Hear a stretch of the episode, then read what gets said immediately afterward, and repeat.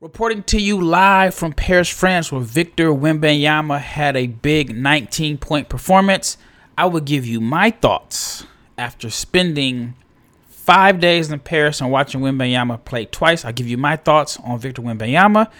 And then I have a few other international prospects or internationally born prospects that I think could have a big impact on the 2023 NBA draft. Stay tuned.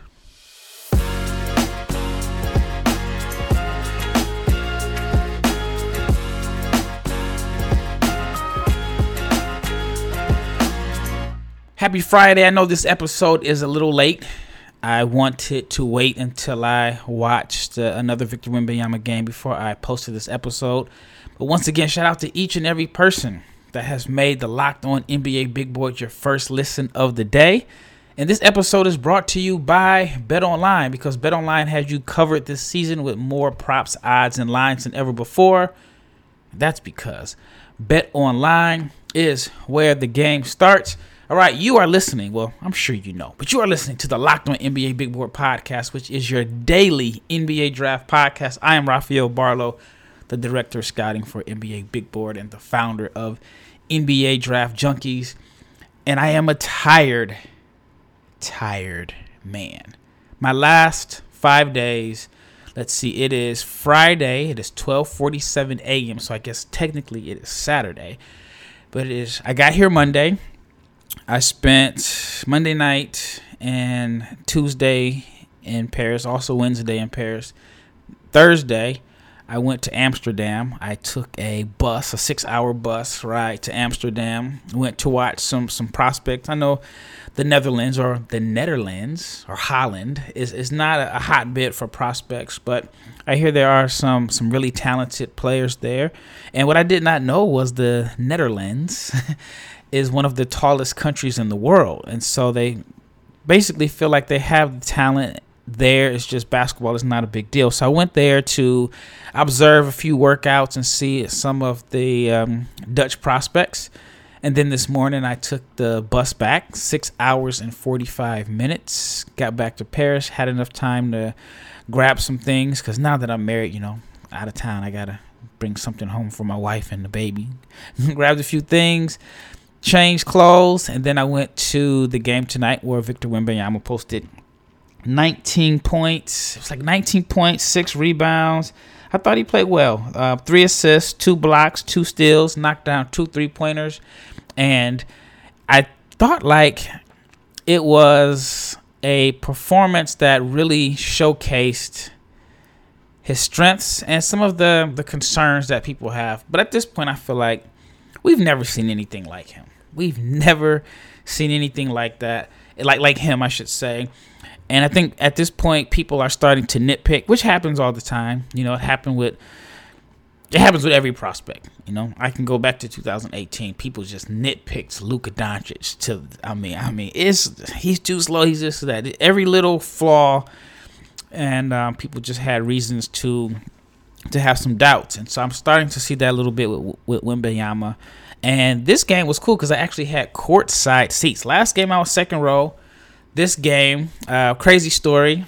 And uh, I know you, you want to get to the details about the game, but sometimes I just want to mix in some of my crazy stories. So I get to the game early, and uh, I see a seat for me, and I see two scouts. I won't even mention where they're from. I don't even know if I should do that, but two scouts from teams that I think well, one team for sure has championship aspirations, and the other team is expected to make the playoffs. But I saw two scouts sitting, and the seat that was saved for me was left. It was open between them. So I just mentioned, hey, you know, I, I imagine the game is gonna be packed. Hey, this is my seat, and the scout says, hey, I, I want to sit here.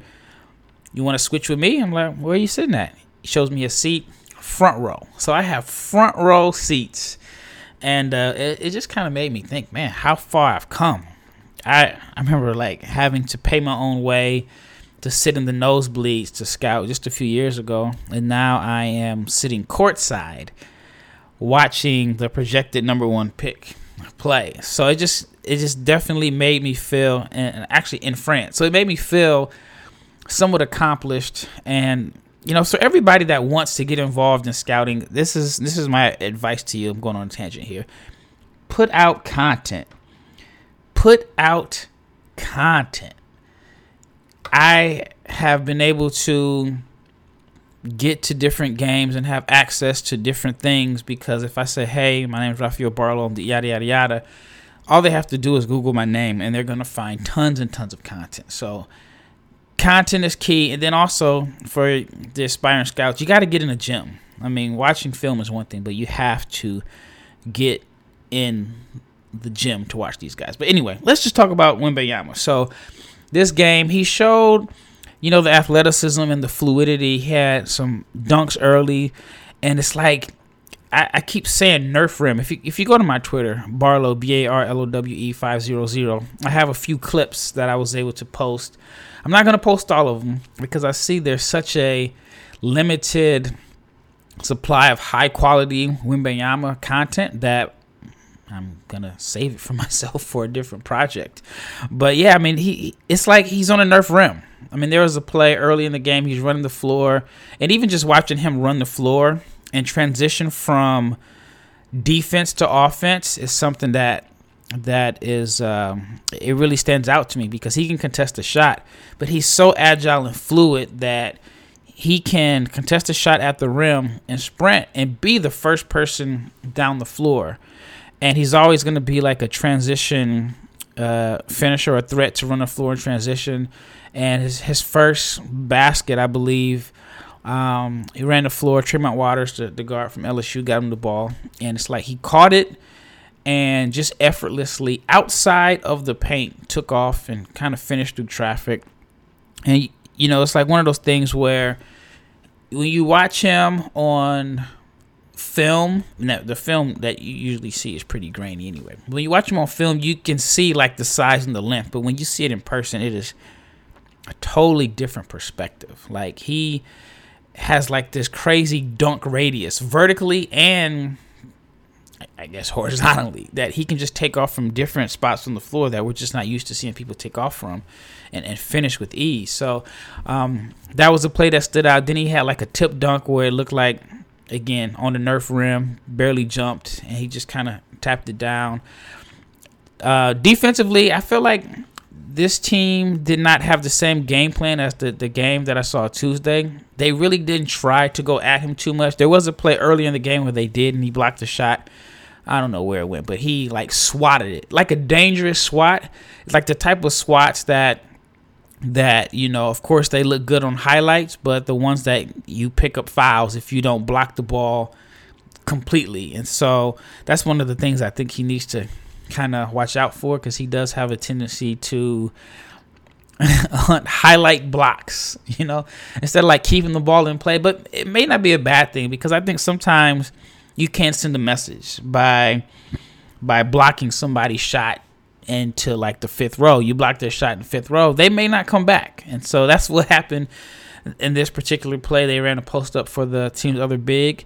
I mean, he swatted this shot like a fly swatter, and that was pretty much it. And there were so many different plays that won't show up in the highlights where he just altered the dynamics of the driving lanes, or, or, or guys got to the rim, or they looked to turn the corner, and then they decided to pass it out. So defensively, even though he didn't have like a crazy performance as far as like ridiculous amount of blocks, I thought defensively he played well. He did go out and contest some threes that's something that I like seeing from him is that he's not afraid to contest threes. You know, there are some bigs that only want to stand in the paint, especially if they pride themselves on being a really good shot blocker. They usually like to camp around the paint. He, when I, I mean, they actually made two really tough contested threes on him, but he did block a three, and and I'm like I said, I'm sitting courtside, and it was just down on the other end, but it was on the same side of the court that I was on and just seeing where he took off from and how he was able to block this shot just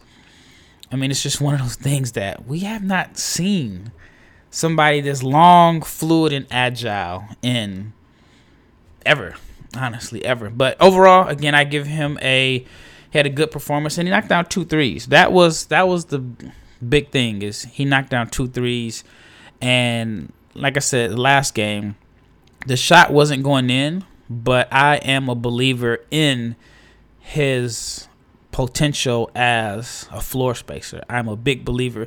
The downside of it is sometimes you can tell that he kind of struggles with the physicality, and I mean he can't shoot over the top of guys, but if he's at like at the mid post or trying to post up, he he does have uh, a tendency to force a a you know some shots. I think he is trying to prove that he is the best player. He is trying to score, but overall, I mean, I, I if I had to give his performance a grade, I, would give it an A minus, just because he had a few funny possessions. But overall, like I said, I thought he played well. All right, when we return. I want to talk about a few prospects that are internationally born. They weren't born here in the States that I think could have an impact on the 2023 NBA draft. But before I talk about those prospects, I want to talk to you about Bet Online because Bet Online is your number one source for football betting information this season. You can find all of the latest player developments team matchups, news, podcasts, and in depth articles and analysis on every game you can find. And as always, BetOnline remains your continued source for all of your sport wagering information with live betting and up to the minute scores for every sport out there. It is the fastest and the easiest way to check on all your favorite games, events, including Major League Baseball, MMA, boxing, and golf. Head to betonline.net and use your mobile device to learn more. BetOnline is where the game starts. All right, once again, you are listening to the Locked On NBA Big Board podcast. I am your host, Rafael Barlowe. And let's talk about a few international prospects that I think could have an impact in the 2023 NBA draft. All right, first I want to talk about James Nnaji. Nnaji.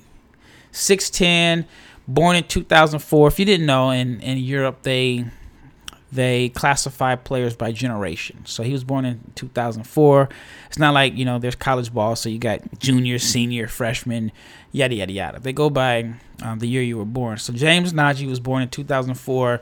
I had a chance to watch him play last year uh, when I was on my, my European tour. Played for Barcelona. Mostly spent the at least the beginning of the season playing on their junior team. Great body and I've I've talked about him before on podcast from last um, last fall.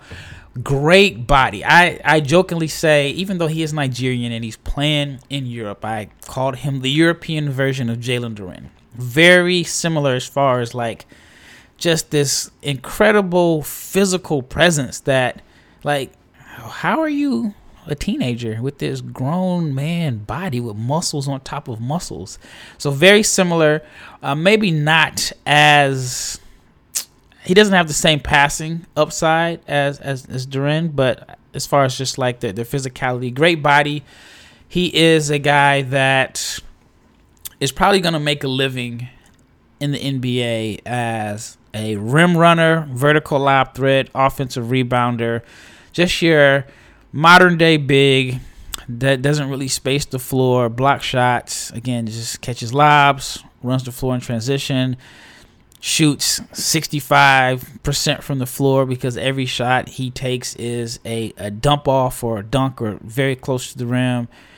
Pretty good hands. One of the things that I like about him, and I think it it um it it shows that he's been playing in a, in a system and that he has a pretty decent IQ is that he just knows how to find gaps in the defense. He doesn't just stand still. He's always constantly putting himself in position to be a target where he can get easy dunks. And when I watched him play with the juniors last year, I was just not impressed. I felt like he dominated simply because of his size.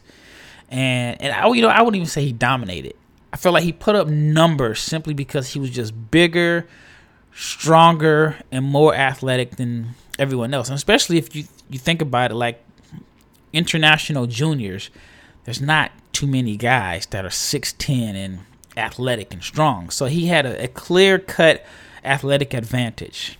And I wasn't as high on him until some injuries ended up um, impacting Barcelona's senior team season, and he was kind of forced into a a role where he had to play minutes, and he played really, really well. He actually looked a lot better as a professional against the top EuroLeague and ACB competition than he did playing against his own age group. And you know, it kind of makes sense to me simply because the spacing is better when you're playing with the you know with the senior team. The point guards are better as far as knowing how to get you the ball on the roller. And he had a very very simplified role. He wasn't really getting post touches. They weren't feeding him the ball and, and trying to you know work on his jump hook. It was basically, hey, we're trying to win this game. Your job is to set the screen, roll, find gaps in the defense, dunk, defend, run the floor. And that's exactly what he did. And so I feel like those performances last last season with the Barcelona senior club put him in contention to to be a first round pick. Now the concerns are he's a poor free throw shooter, lacks touch around the rim, does not have good feel as a back to the basket post player. He does have a tendency to load up on his jumps, but it's weird. And when I say load up on his jumps, and you know the person that comes to mind is Dwight Howard. I used to feel like Dwight left so many points on the board because if you threw him the ball or if he got an offensive rebound, instead of keeping it high, he brought it down to his waist to power up to dunk. And a lot of times, because he was so strong, he was able to do it. But then there were times where by the time he brought it down to power up, he got hit with a hard foul, lost the ball, goes to the free throw line where he made one out of two. And so Nnaji does have a tendency to load up, but it's so fast. He he does it so fast, and um, I mean that's just kind of like a, a a flaw there. But he doesn't space the floor, and in today's NBA, I feel like if you don't space the floor, if you're big, you have to either space the floor or be an anchor of the defense. And I think that he has a much, much, much, much better chance of being a defensive anchor than a floor spacer. But he's young. I mean, he's still what 18 years old, so there is a chance that he can develop. But I just right now, I just don't really see him as someone that has great touch around the rim. All right, the next player that I want to talk about is very intriguing. Usman Ndiaye. He's 6'10, he's skilled. He has NBA positional size and length. He is from Senegal. And I watched this film recently, uh, take a, you know, a, a double look at it and the things that stood out to me is he's agile, he's coordinated, he can put the ball on the floor, attack closeouts, has these long strides to the rim. I mean, he has a nice looking shot. The mechanics look good. You look at his shot, even if it's not going in, you you say to yourself like, with his touch, the arc, and all that, that he is going to be able to be a a solid floor spacer. But what makes him a little bit different than a lot of African prospects is he does have some wing skills and and he's you know has potential as a shooter. He moves off the ball. He can play off pin downs and motion plays. I believe that he has the potential to be this 6'10 dribble shoot and pass wing that NBA teams covet. I mean, that's perfect for today's NBA. Teams want versatility and they want guys that can do multiple things. And right now, he he's more potential than um, performance, but he has the tools. He shows some flashes of being able to create off the dribble. Maybe not like like crossovers and, and, and dancing to get into the basket, but he does show the ability to where if he has a he can kind of mix the guy up with his ball handling and then shoot off the dribble, which is very impressive and coveted at, at 6'10. He's a good ball handler again, he fits the mold of your modern NBA oversized wing um, or, or four man. I think his his role is going to be like a pick and pop four that can do a little bit more as far as like attacking closeouts. Um, again, upside as a pull up shooter. He's active on the glass. Has pretty good touch. He's competitive. He plays hard. The concerns are with like a lot of prospects from Senegal is that he needs to get stronger. He's very, I don't want to say very, but he's physically weak. He definitely needs to get stronger. Struggles playing through contact. He's still a little raw offensively, and he needs to like improve his feel for the game. He can tighten his handle and improve his handle. Has a tendency to settle for some tough shots, but that could have been related to his role playing for the Senegal under 18 team. And right now, like I said, the it's, it's all about potential. He's not a consistent shooter, but the upside and potential is there. If he can be a consistent shooter, then it's going to open up everything else in his game. Then you know he'll need to improve his decision making, but The concern for me is that he's not a really good free throw shooter, despite the fact that he looks like he has good touch and the potential as a three point shooter. So, you know, it's one of those things I've talked about it before. If you are one of the the people that believe that free throw shooting is a good indicator of shooting touch and three point shooting, then that is a big red flag. But overall, I think this kid has a lot of talent. Could be a first round pick. You never know. Could be a guy that's a draft and stash. It just it just depends on what teams are looking for, and it also, of course, depends on what type of season he has. All right, when I return, I have another few prospects that I want to talk about that are internationally born that I think could impact the 2023 NBA draft. Stay tuned. All right, once again, you are listening to the Locked On NBA Big Board podcast. This is your host, Rafael Barlowe. All right, the next prospect that I want to talk about is a guy that I'm high on. And I may be a little bit higher on him than other people. And it is Tristan Vukcevic, who played last year at Real Madrid, who is currently on Partizan, which Partizan is a team that is competing in the EuroLeague this year. They're based out of Serbia. And Vukcevic is a guy that I went to watch last year and uh, he played for Real Madrid, or he was on the team, but he was in a role where he just didn't get a lot of minutes. And I had went to watch him play, so my only real evaluation of him was to watch him warm up before the game and shoot, and then the very limited spot minutes that he had. And that's the weird part about European basketball as far as evaluating prospects. There's like this weird age range between 18 through 22, maybe even as high as 24 where guys can just get lost, where you're like too good for the juniors, but then you're good enough to to hold a roster spot on a senior team, but not good enough to really crack the rotation and play a major role. And the reason for that is because there's no incentive to lose in Europe. There's no incentive to give guys developmental minutes. Everything is about winning because you can get demoted to a lower level league. I mean, everything is about winning, and there's no NBA draft, and and it's something that I've mentioned a few times before, but a lot of people don't understand. There's no NBA draft in Europe, so you know, in the NBA, a team like the Thunder, it's in their best interest to develop a raw prospect because you know if if he ends up being great and he helps them win, that's good. If he doesn't, then he helps them get a better draft pick. And so you see teams that are, you know, tanking or teams that have a long-term developmental plan. We don't really see that in Europe. So guys between this 18 and 22 range can can get lost in the shuffle, especially if they're on a really good team that is looking to compete for like a EuroLeague championship it's, it's hard for them to crack minutes. So with Vukcevic, he ends up going to Partizan, which last year was playing in the Euro Cup with the hopes of getting to the Euro League. Now they're in the Euro League. He could end up in the same situation again. But let me give you some information. He is 6'10, 6'11 maybe.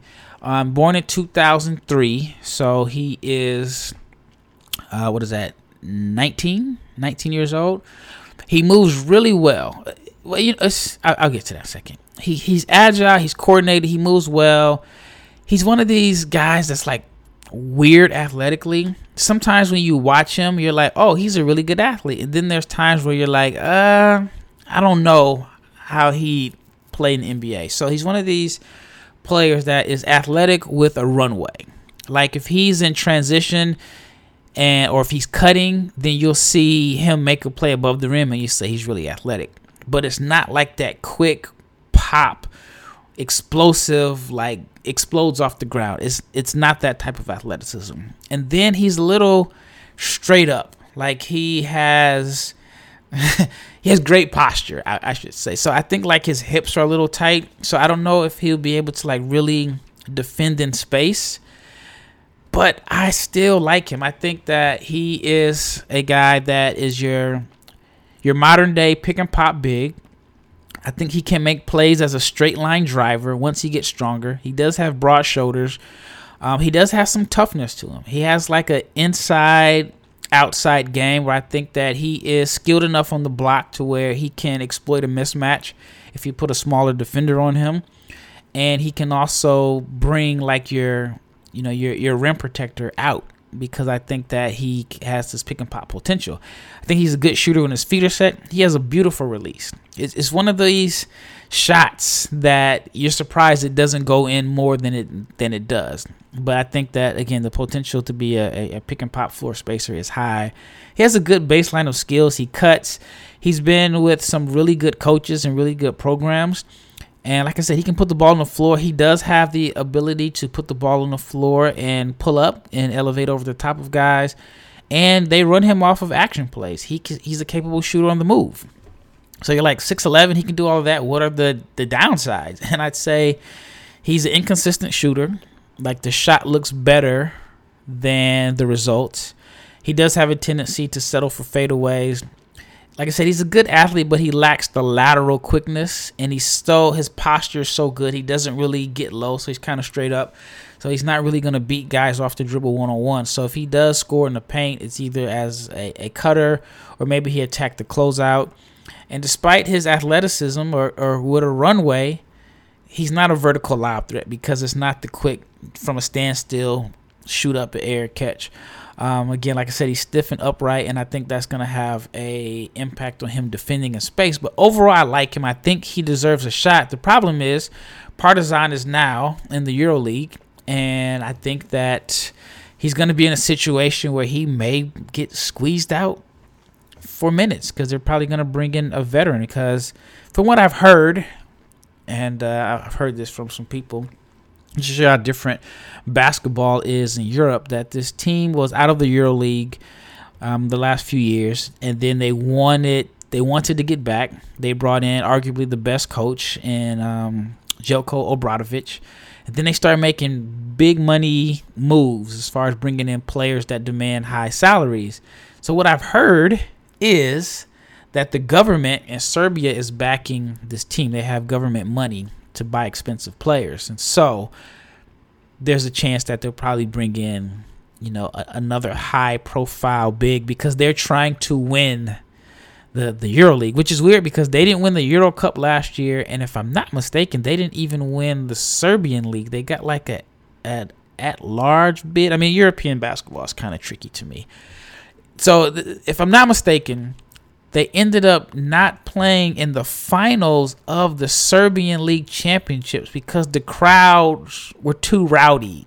Imagine that. Could you imagine the Celtics and the Warriors just say, hey, you know what, we're not even going to have a champion this year because the crowd is too crazy because the two teams that competed were like huge rivals. So, European basketball, that's why it's so intriguing to me because it's so different from the United States. All right, the last player that I want to talk about is a guy that I've been following closely for the last sheesh, I want to say like four years. Adem Bona from Turkey. He is Nigerian. I lived in Turkey, I want to say 2016 17 season. So I am familiar with Turkey. And then there was a player that I was that I was friends with. He went to play for another team and they had this young kid who was like 13 or 14 years old. Is I mean, one, he's going to stand out in Turkey because he's Nigerian. You don't really see I mean, on Turkey's junior teams, an African. But uh, so he stood out. But he is an explosive vertical athlete. He has the NBA vertical pop that I was saying that Vukcevic doesn't have. Like he can sky from a standstill. He's a pick and roll threat. And the first time I saw him play, this was at the um, 2019 under 18s, right? And that tournament looking back at it, was probably will probably go down as one of the best international tournaments as far as under 18s in years. Just along in that tournament, you had Franz Wagner, Aleksej Pokusevski, uh, um, I think Moussa Diabate, drafted by the Clippers, in there. Ismael Kamagate, that was drafted by the Nuggets, was in that tournament. Uh, Alperen Sengun, Usman Garuba, their their teammates now, and then Santi Aldama. So all of those guys were drafted, and then there's some other guys that are could potentially be in this year's draft. So Bona was on that team, but he was a couple years younger.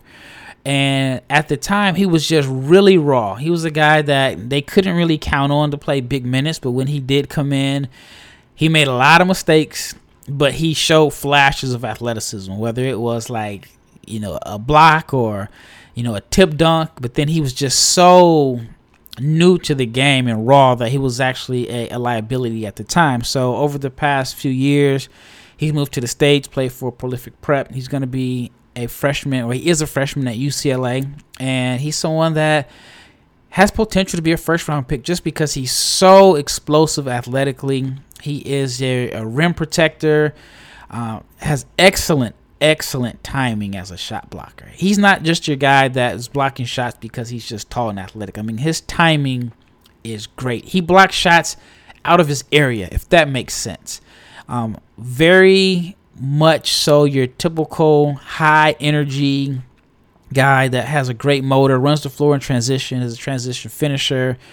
He shows some flashes of attacking on straight line drives. So when I watch this film, one of his favorite plays is weird because he, he, he likes to go to his left. It's like faking the dribble handoff, taking a couple dribbles, and then attacking the rim. That's, I mean, I've seen a couple plays. It's few and far between, but he does show he's added a little bit to his game. And then he can every once in a while exploit a mismatch in the post. It's not pretty. It's not pretty at all. It doesn't have a lot of feel and, and touch around the rim or post moves, but every once in a while. Now the downside is is that outside of being a really good run and jump athlete that can defend, doesn't really have much else to his game. The ball handling isn't there. Doesn't really have a face-up game. Not a face-up jumper. Doesn't space the floors. Very reluctant shooter. At one point, I started to feel like he hasn't really progressed over the years, which is still crazy because he could end up being a first-round pick. And he was really, really raw when I saw him in 2019. But I don't think he's added much to his game. He's still raw. He still is getting by just off this crazy athleticism and energy and shot blocking. He is still turnover prone, doesn't really pass out of double team. So, you know, I saw like with the under 20 team at Turkey, they were trying to um, trying to feed him in the post and he kind of struggled with reading double teams and making passes. But the biggest area of concern for me is not that he doesn't have great touch around the rim. It's not that he doesn't space the floor. It's not that he whiffs on screens. He spends a lot of time on the floor. Like when I watched this film, I felt like every three or four plays he was on the ground. So it makes me question his balance. Does he need to get stronger? But he is always on the floor. Now, he again, like I said, he's still raw. If he goes to UCLA, works on his balance, he doesn't even need to really like showcase you know, extended shooting range or ball handling. If he can just impact games with his athleticism at UC with his athleticism at UCLA and he blocks a couple shots per game and he's you know getting two or three offensive rebounds and it's just making hustle plays he has a chance to be a first round pick Adem Bona from Turkey via Nigeria at UCLA I think he has a chance to be a first round pick we will see. But this is early, and these are just a few. I mean, there's so many more guys that I could that I could bring up, but just for a sake of time, these are the few guys that I think are from this international class that could have an impact on the 2023 NBA draft. Well, that wraps up this episode. It is now 1:19 a.m. I have a flight early in the morning. My schedule was crazy. Again, I mentioned um, Las, I, mentioned Paris, Amsterdam, basically 12 hours of traveling in 24 hours. Back to Paris, got a flight home. I'm home for maybe a day and a half, and then I am on my way to Las Vegas for the big matchup. it's like a big exhibition matchup, but between Victor Wembanyama and Scoot Henderson, I will be there. I got my credentials. I am ready for for that matchup and uh, it's it should be good. Again, it should it's it's something that I think is very very creative that teams are teams and programs are finding a way to to get exposure for these for these prospects that are not playing in college basketball. So I think it's I think it's great. But I'll, I'll definitely be there. And again, shout out to everybody that has not only made the NBA Big Board podcast your first listen of the day, shout out to everybody that has subscribed to my newsletter. As an independent scout, it means a lot because the money that that I'm generating from subscriptions is, is going to my travels and allowing me to see these prospects firsthand, allowing me to be at the events where NBA scouts are at so I can talk to them. So I just I can't thank you guys enough. This year is going to be bigger and better.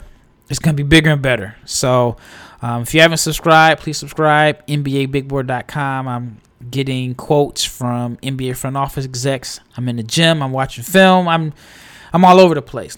But once again, it's Rafael Barlowe. Thank you for tuning in. Hopefully, hopefully everybody had a good week. Thank you for making this your first listen of the day. But now, I suggest you make the second listen, the Locked On Fantasy Basketball podcast. Josh Lloyd is the number one daily fantasy basketball guru in the world, and his show is free. It's available wherever you get your podcast. That is Locked On Fantasy Basketball with Josh Lloyd. I got a plane to catch. I will see you on Monday. I'll see you on Monday. And then I'll, I'll record it in Dallas. And then I guess I'll record on Tuesday from Las Vegas. Hopefully, it's a good matchup. I'm out.